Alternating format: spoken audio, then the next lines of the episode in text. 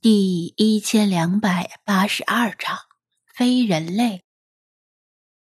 里皮特他们这些人都有很出色的个人能力和顽强的意志力，还受过基本的军事训练，但毕竟不是正规军人或者特警，他们之间没有进行过射击配合的练习。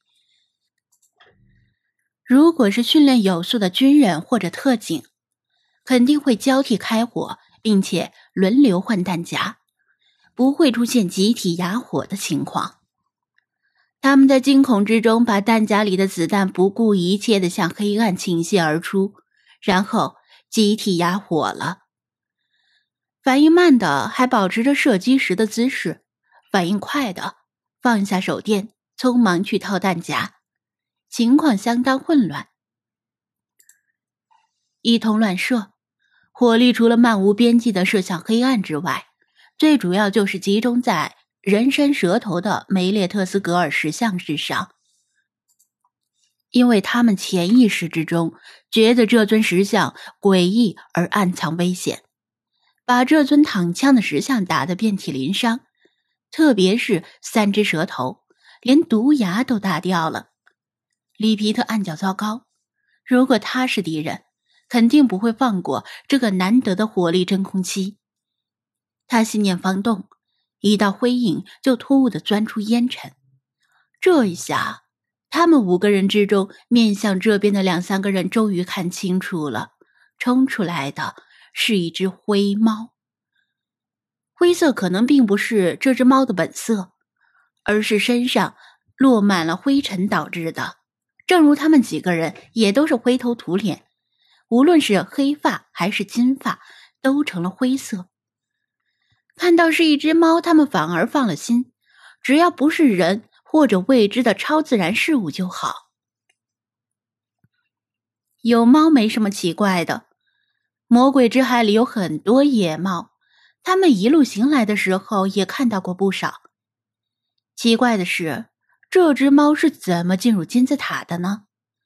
也许从塔身的其他缝隙里钻进来的，就是导致塔内空气产生流动的缝隙。他们刚松了一口气，旋即发觉这只猫似乎来者不善。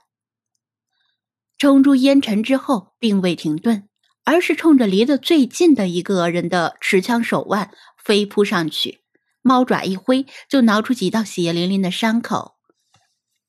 呀！那人觉得再也握不住枪，手枪啪的一声落地。这猫会攻击人，他们马上联想起那个古墓猫影的传闻，就是一九九零年的时候，考古学家打开了一座古埃及法老的陵墓，结果在里面发现一只大灰猫，疯狂的对考古队员们发动攻击。只要稍具常识的人都知道。这是地摊小说式的无稽之谈，他们之前也不信，但此时的情景简直与传闻别无二致。同样是陵墓，同样是大灰猫，同样受到了攻击，由不得他们不信。这只灰猫还颇有灵性，像是认识手枪一般，专捡正在换弹夹的人攻击，猪爪又重又狠。一爪下去，连防晒服和战术背心都能撕成破布条。里皮特的手心里暗握匕首，不动声色地盯着灰猫的动作。待他刚攻击完一个队员，并且落地的瞬间，手腕一甩，一缕寒光冲他击射而至。他这手飞刀，张子安是见识过的，隔着几米远就能刺中爬动的蝎子。这只灰猫虽然动作敏捷，但体型比蝎子大了何止百倍，在三四米的距离内，简直是闭着眼睛都能弹无虚发。眼看这只灰猫就要被他的匕首钉在地上，然而就在匕首出手的瞬间，一枚碎石裹夹着劲风袭来，在翻滚的烟尘中破开一条笔直的通道，不偏不倚的击中了匕首。随着“叮”的一声脆响，匕首被撞得失去准头，斜飞出去。不仅没刺中那只灰猫，反而差点误伤队友。里皮特大惊，竟然还有其他敌人隐藏在烟尘后和黑暗中。居然仅仅用一粒爆炸崩出的小粒碎石，就后发先至的命中已经脱手而出的匕首。这力道、准头和速度，简直到了匪夷所思的程度。最关键是眼力，敌人不能未卜先知他出手的时机与角度。也就是说，在他出手之后，敌人在弹指之间就判断出匕首的速度和角度，并且掷出了石子。里皮特这手飞刀绝活已经练了很多年，是他防身保命的得意之技。他用测速器测试过，出手瞬间，匕首的时速高达一百五十公里，等同于职业棒球投手的投球速度。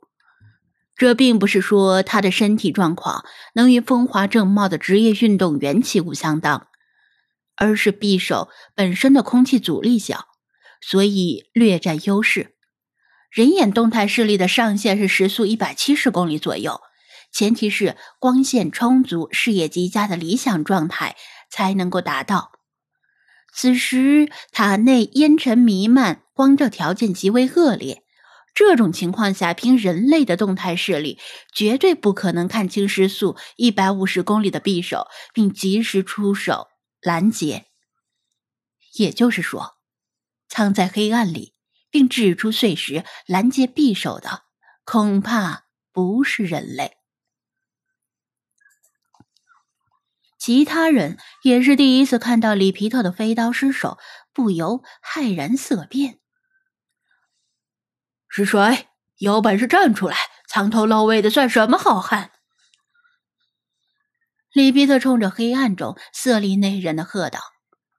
但其实，包括他自己在内，在场之人谁都不希望有什么超乎常理的东西站出来。回应他的是一连串暴风骤雨般的碎石攻击。呀，好疼！接踵而至的碎石像是机关枪连射，刮着疾风从黑暗中射出，将他们背靠围着一圈的五个人尽数纳入射击范围。别看只是小碎石，由于速度快、力道猛、准头佳，打在身上就像是被弹弓击中一样疼。再加上那只神出鬼没的灰猫从旁偷袭，令他们苦不堪言。身上被打得青一块紫一块，鲜血淋漓。他们只能举起双手护住头颈等要害部位，毫无还手之力。撤退！撤退！里皮特终于下达了撤退的指令：先退出去，等烟尘落定，再携带更强有力的照明设备与更强大的火力进来，制定有效的战术计划。无论是什么东西在装神弄鬼，都要一举将其歼灭。在魔鬼之海，无线电很难发挥作用，特别是在金字塔内，信号完全没有。想跟留在外面的上校和领事联系，都联系不上。没办法让他们带着强力设备进来增援。队员们早就巴不得离开了，这里简直就像梦魇。里皮特护着头脸断后，他们排着一队，猫着腰，从炸开的通道里狼狈撤离，来到光线充足的外面。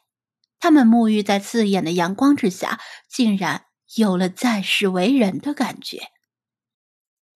还不等他们重整旗鼓，大地。突然，重重的一颤。